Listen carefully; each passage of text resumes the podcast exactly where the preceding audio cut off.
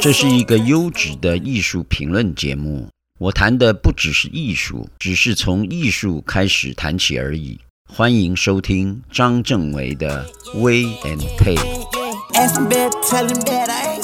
赵无极的《空间与情绪》第四集。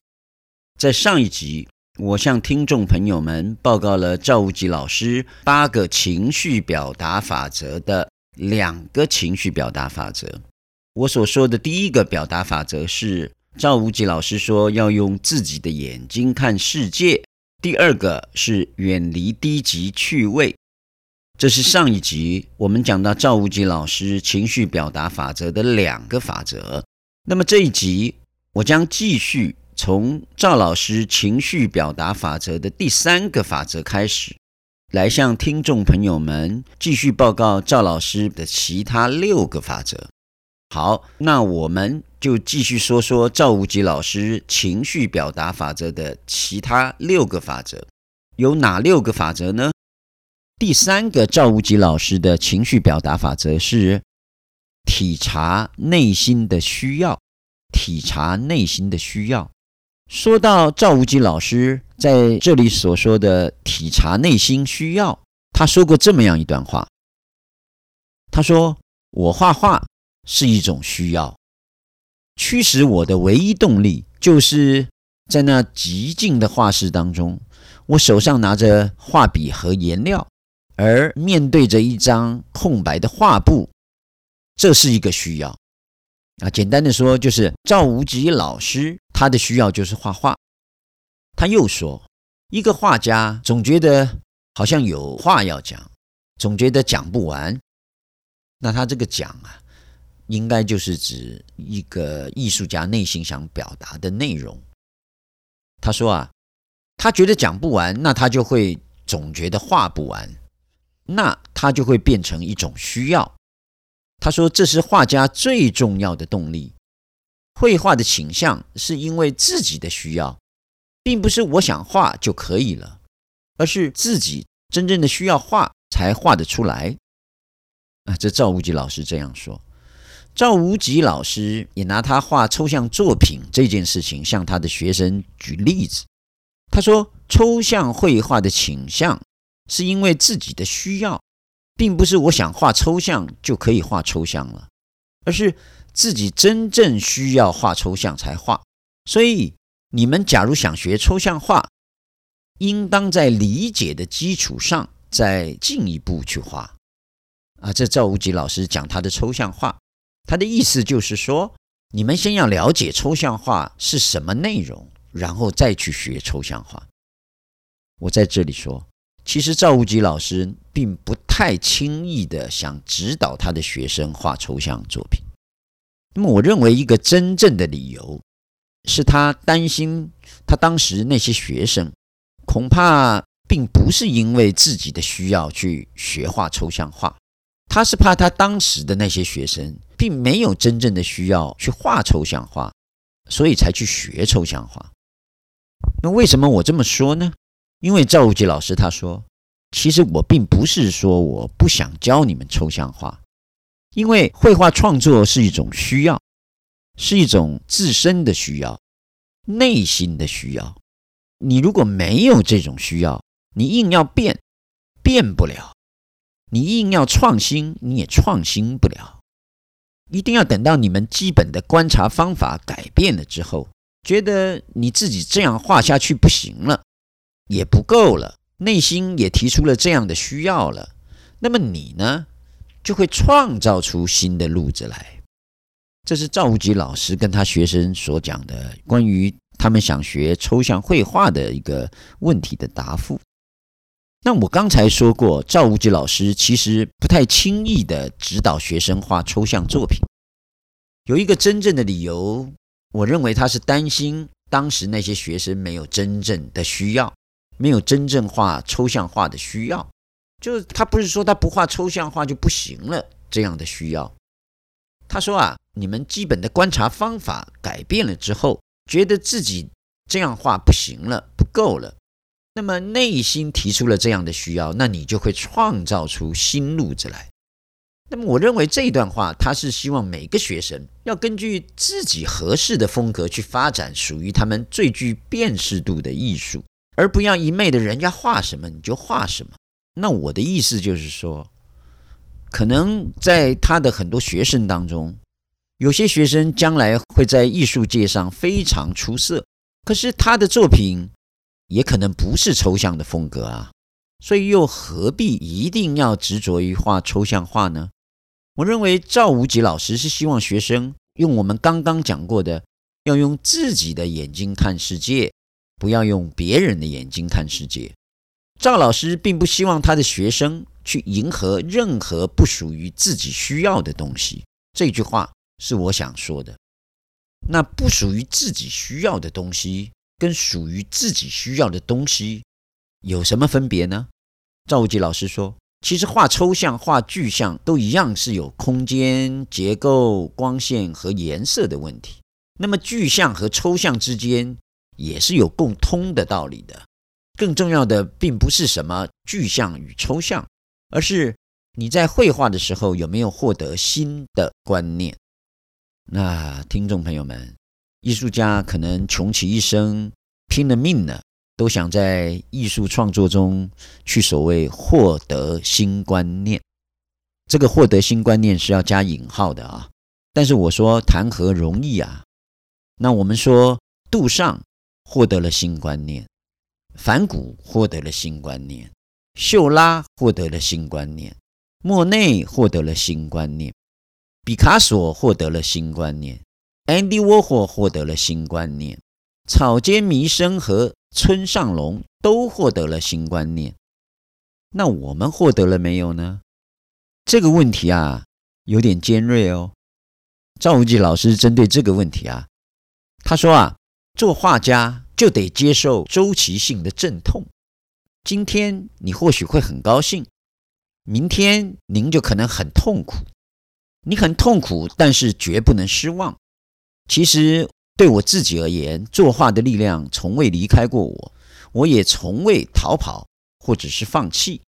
我回顾自己的历程，觉得这股绘画的力量始终是一致的。我一直忠于自己的初衷，未曾逃避困难，也未曾以熟练的技巧去迎合创新的需要。啊，这是赵无极老师的原话。好，听众朋友们。我们都知道，有没有获得新观念是一种非常尖锐，甚至有点刻薄的问法。我们这种问法，无论回答的答案是什么，我们至少应该要努力的做到赵无极老师在这里所说过的“远离低级趣味”。那我想，艺术家是这样，对于收藏家而言。我想，恐怕收藏家也应该要用这一点去选择您所收藏的艺术家的作品。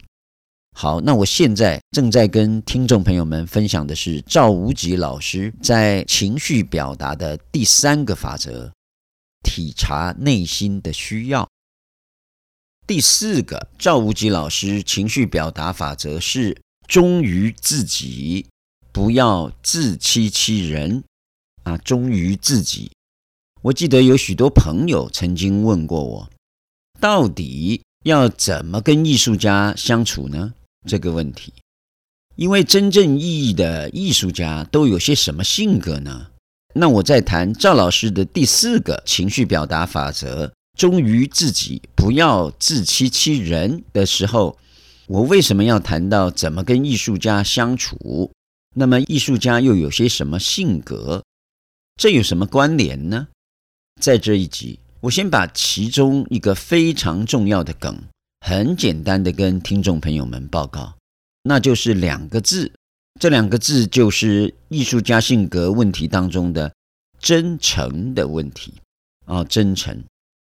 也许有些朋友会问我说，什么叫做一位真正意义的艺术家？怎么定义他呢？说到这里啊，我就提一下我在二零一五年曾经发表过的一篇文章，叫做《纯粹》（Pureness）。在这篇文章当中，我谈到过这个问题。我谈到过一位真正意义的艺术家，他应该是什么状态？我在文章中说，一位纯粹度很高的艺术家，他为什么总是需要这样的状态？什么状态呢？那就是孤独、宁静，甚至是贫穷呢？因为他正在演绎一个超越自我的过程，这个过程就是一般所说的创作。在文章中我说啊，我常常推演一个假设。如果把所有在真正意义上可以称为艺术家的人，其所创作的所有的艺术作品，通通都被强制定为非卖品，也就是说，完全断了艺术家卖作品的念头，那么他们都会创作出什么样的作品呢？也许有人会说，这算什么问题啊？艺术家不都是靠卖作品来为生的吗？如果艺术家的作品都不准卖，那么他们吃什么呀？喝什么呀？靠什么过日子呢？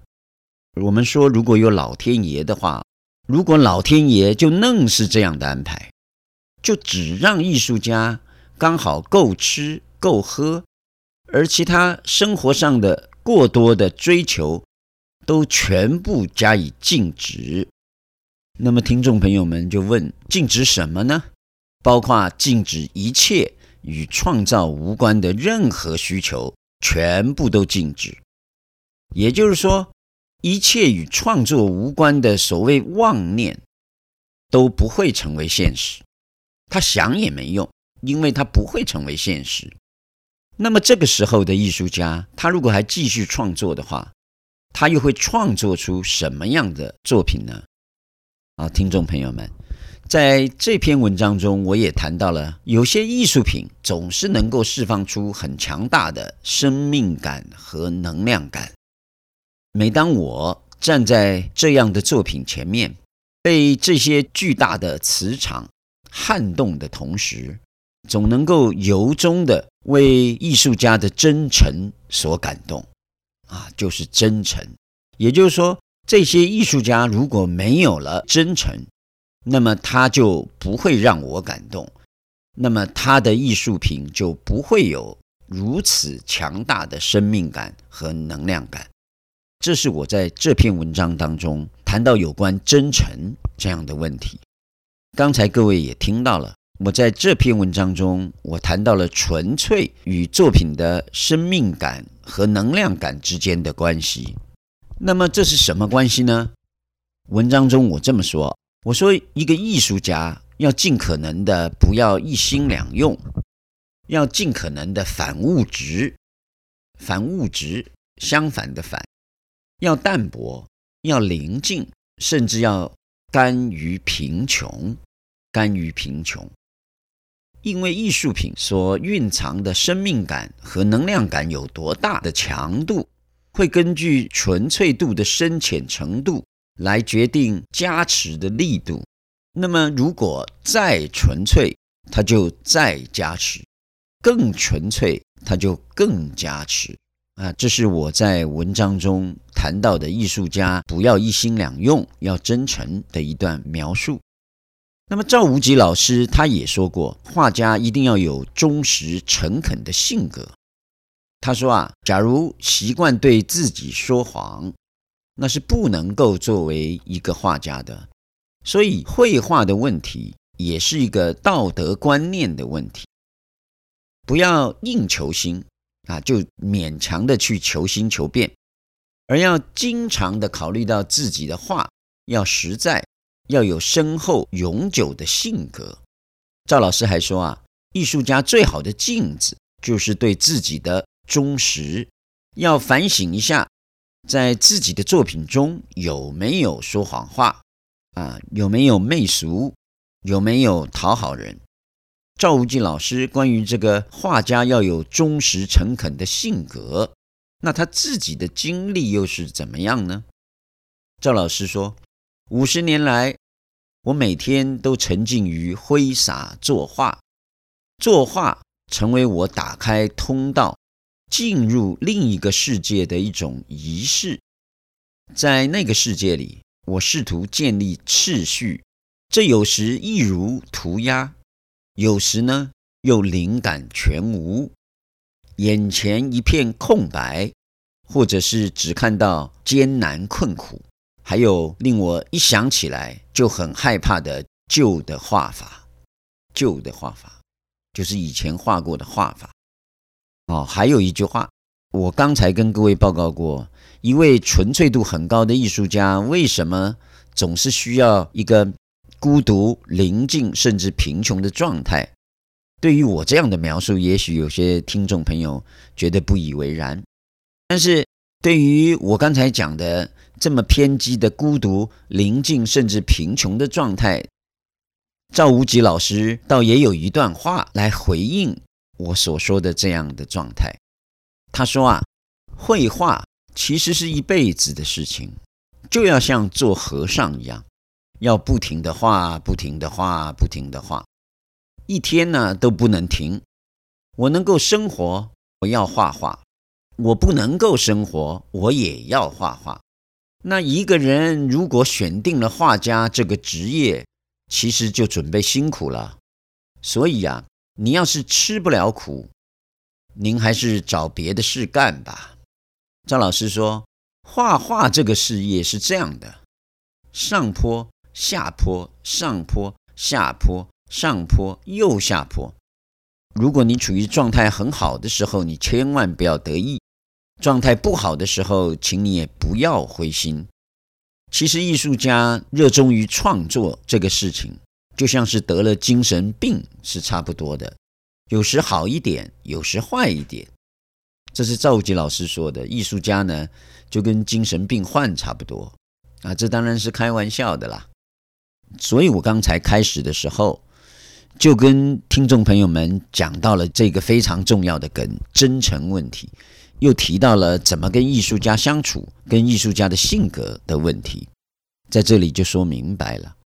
好，我想这个第四个赵无极老师的情绪表达法则。忠于自己，不要自欺欺人，应该就是最好的答案了。第五个赵无极老师情绪表达法则是：不要抄，要消化。不要抄。那么，其实说到抄，赵无极老师的有些绘画作品中，也抄了不少保罗克利的绘画作品的艺术风格。实话说，甚至啊，赵老师早期对塞尚。马蒂斯、毕卡索作品的绘画风格也没少抄过。为什么我这么说呢？您还记得我上一集说过的吧？赵无极老师早期的作品主要是以塞尚、马蒂斯、毕卡索为学习目标，画风比较像是西方后期的印象派，后来才受到了保罗克利的艺术风格的深层影响，才有了他后来我们在上一集所说过的。赵老师在一九七六年时有过这么一段对他艺术风格的转变的描述。我们回忆赵老师这么说：在这个时期，我的绘画变得难以辨识。我希望朝着一种难以解读、难以想象的类似书写的文字符号去发展我的艺术。啊，有过这么一段话。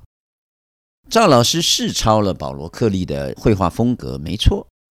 但是赵老师并没有一直在抄啊，他也曾经经历过一段非常痛苦的反省和蜕变，他也曾越抄越觉得自己成了一个二流的保罗克利，甚至是一个乏味的保罗克利。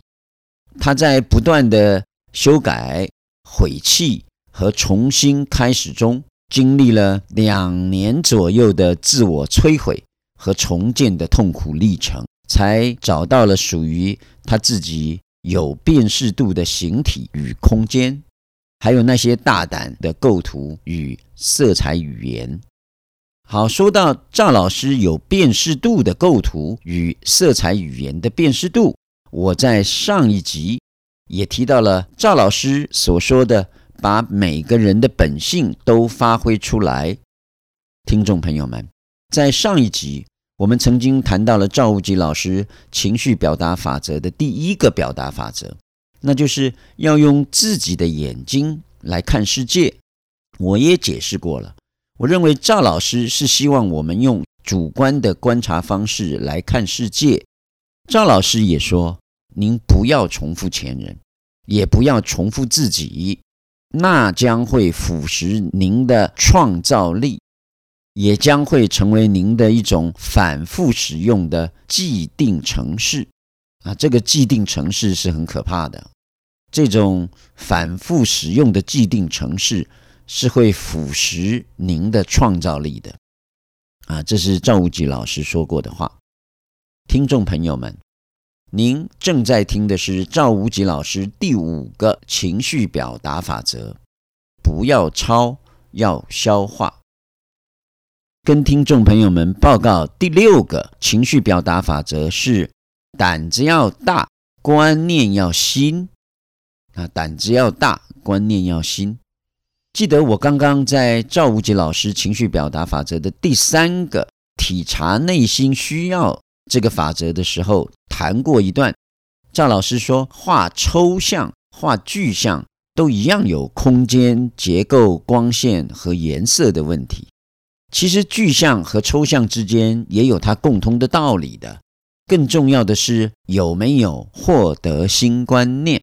我在那段也说过了，艺术家可能穷其一生都企图在创作中获得新观念，谈何容易啊？那么既然不容易，那怎么办呢？赵无极老师就给了一个办法，那就是第六个法则：胆子要大，观念要新。听众朋友们还记得吗？我说过，杜尚、梵谷。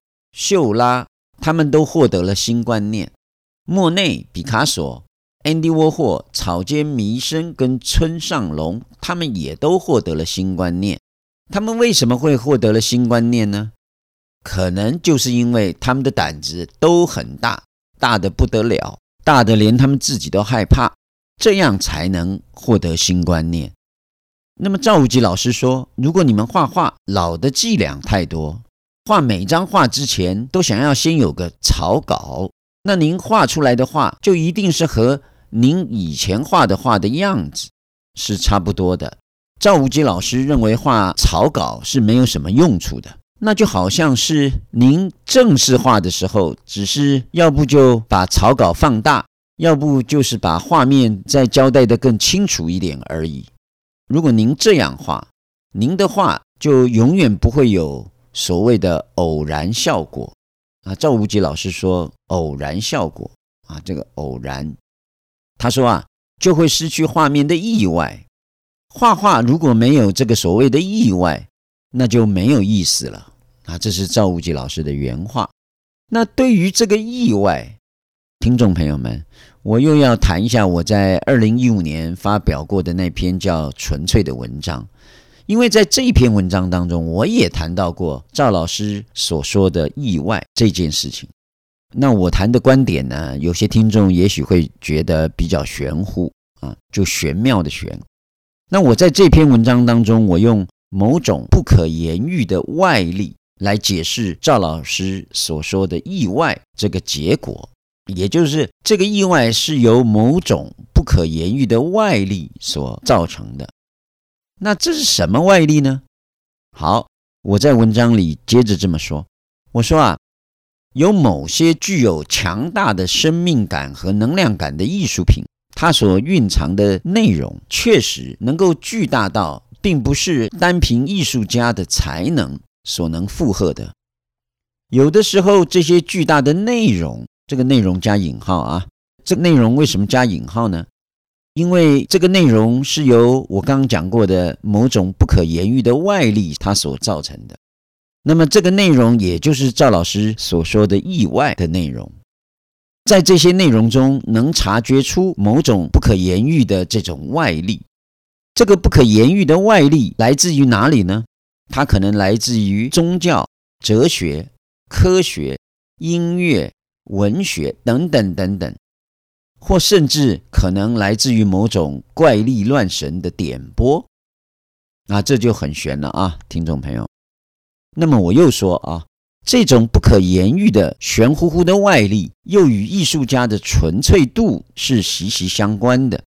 这个外力所加持给艺术家的某种超越艺术家自身能力的特异功能，这种特异功能是需要艺术家以纯粹的状态来接收的。那刚才我也说了啊，就是艺术家们的反物质，他们的淡泊宁静，甚至他们甘于贫穷的状态啊。还有啊，另外我在如何激活感性接收器的这一集当中也提到过这个赵老师所说过的意外。那我说，之所以艺术不可学，是因为情绪不可复制。啊，艺术不可学，是因为情绪是不可复制的，而感性接收器就可以接收包括了情绪在内的许多抽象的意识，以及其所包含的潜意识的能量以及其内容。那么，我也在如何激活感性接收器这一集当中提到过灵商这个名词。啊，如果有兴趣的朋友，可以回去再次收听我在这一集当中所提到的灵商这个名词。那么那一集当中，我说灵商是一种心灵智力，是一种心灵的智力，叫做 spiritual intelligence quotient，那就是我们对事物本质的灵感、顿悟能力和直觉思维能力，它是属于潜意识的能量范畴。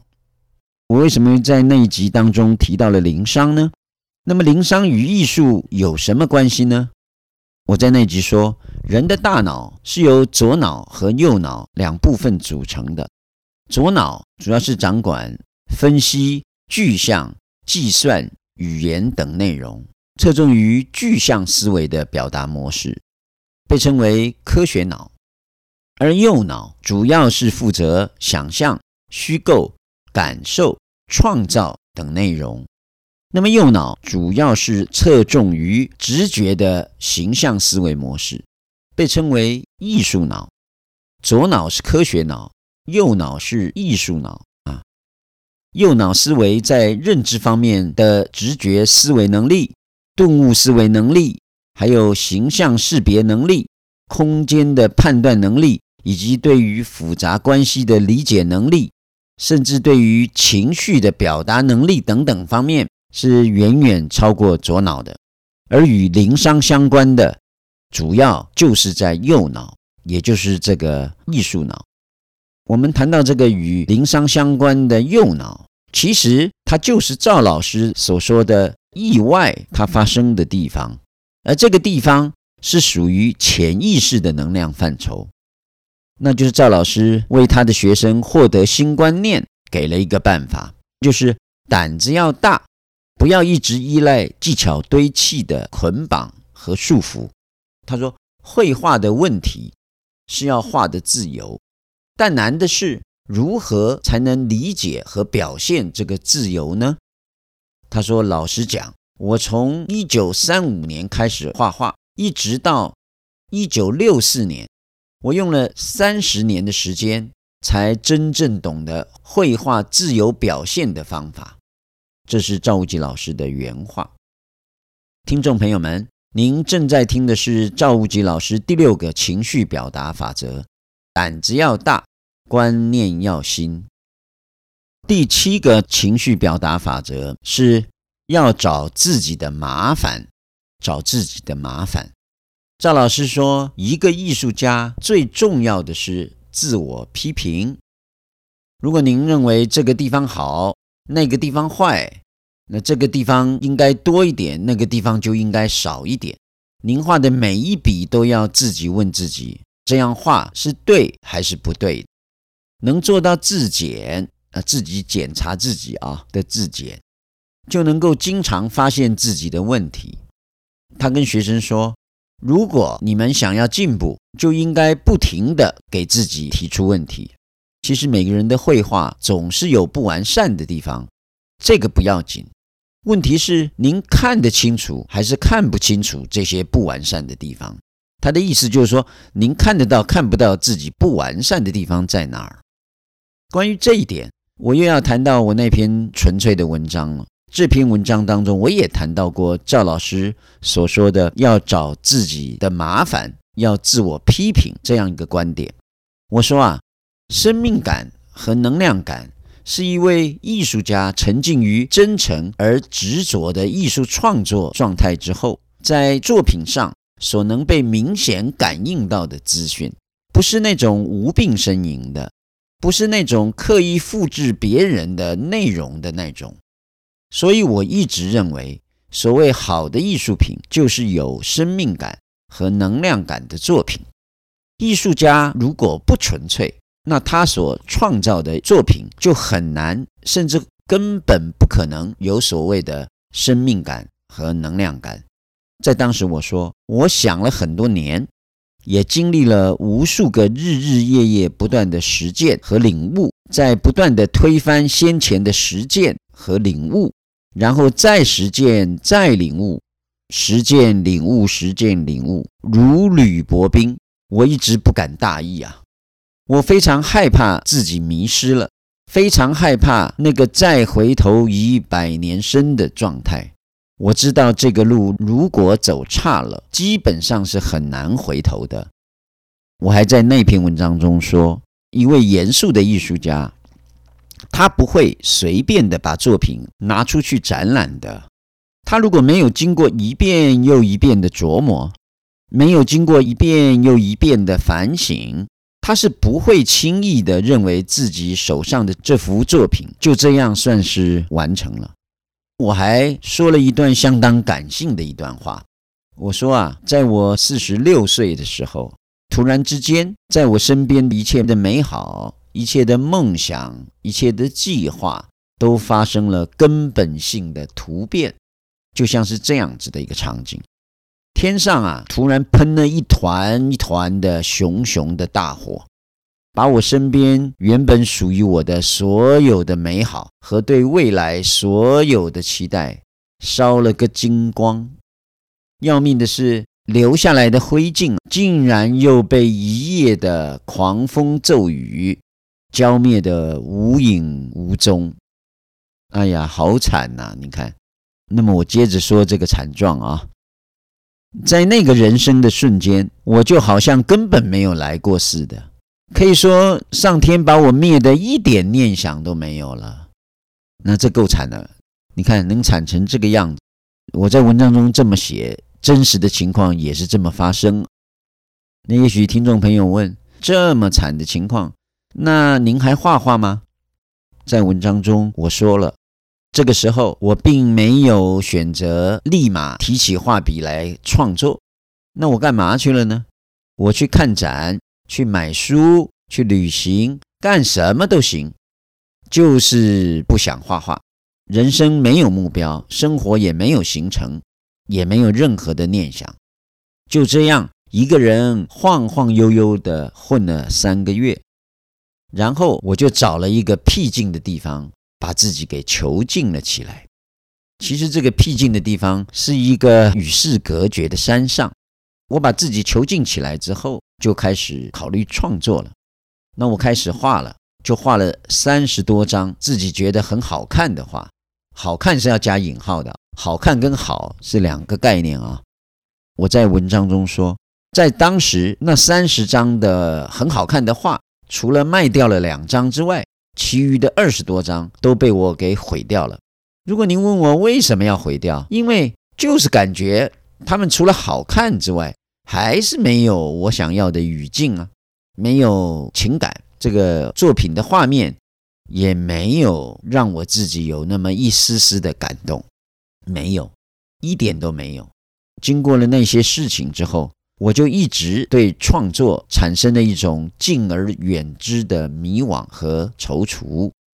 那我在当时为什么要做这些自我批评和自我否定呢？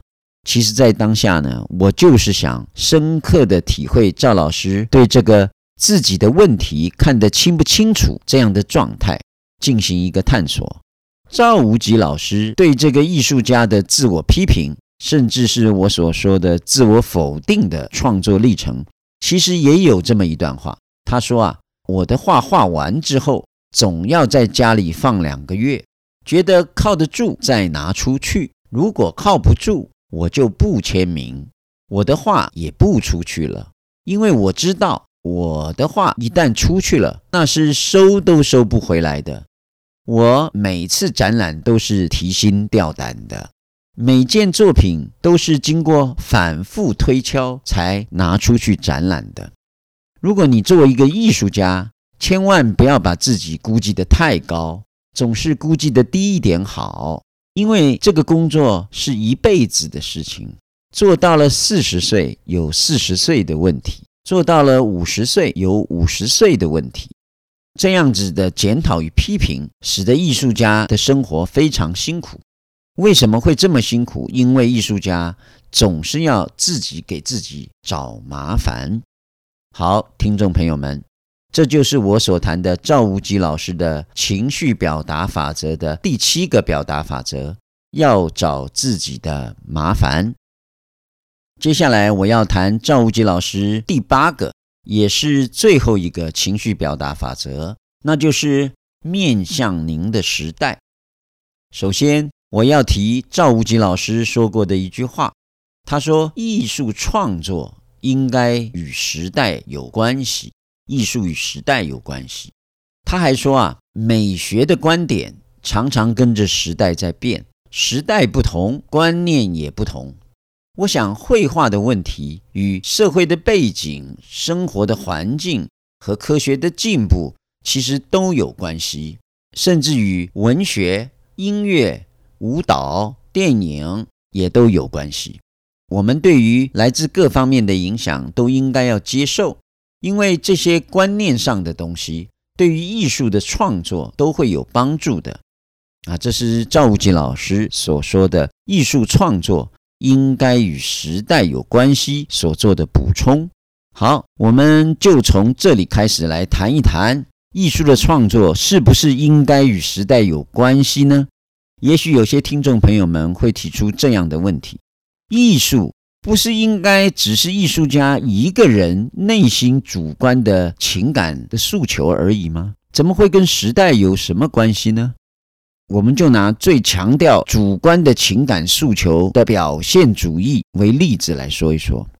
这个表现主义标榜可以强烈地表达出艺术家内心的情绪诉求，可是大多数表现主义的艺术家的主观感受，他们这些主观的感受却都是深受他们那个时代客观的氛围所影响。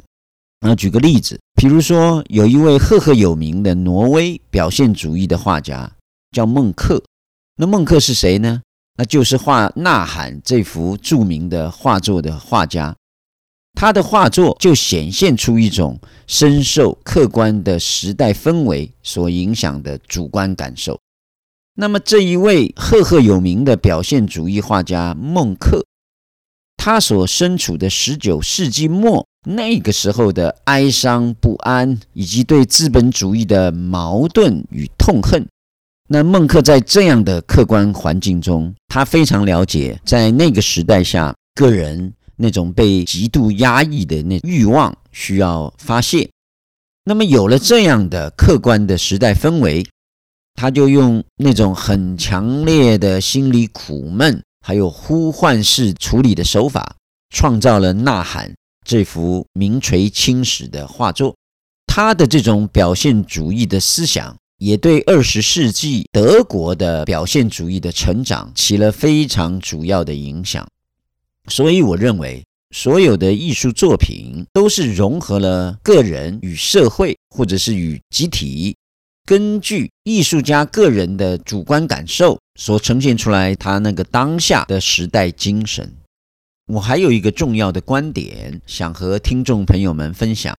我认为艺术它当然可以包含了社会的变动以及一些与时俱进的创新，但是对于一个艺术家来说，你不能把这种创新当成一个非得必须达成的目的，因为我认为更多的艺术应该是与思想一气呵成的，而艺术家他。绝不会自称他的作品是正在描绘他那个时代的变动。这些描绘时代变动的价值这一类的评说啊，其实都是应该在一百年，甚至两百年，甚至更久之后在艺术史上的评论，因为毕竟所谓的艺术价值，只不过是我们谈的一百年、两百年甚至更久之后的后代他的思维，或者是他的价值的一种取舍，它牵扯到我们的后代对于历史社会的解读，所以我认为艺术更重要的是要如实而真诚。我们用如实和真诚的态度，让艺术本身传达出这个时代的意义。我补充的这一点，是我对赵无极老师面向您的时代这个严肃的议题的一个观点。好，这就是赵无极老师绘画当中八个情绪表达法则的全部内容。我制作了四集赵无极老师的构图与情绪，跟全球的听众朋友们分享和讨教。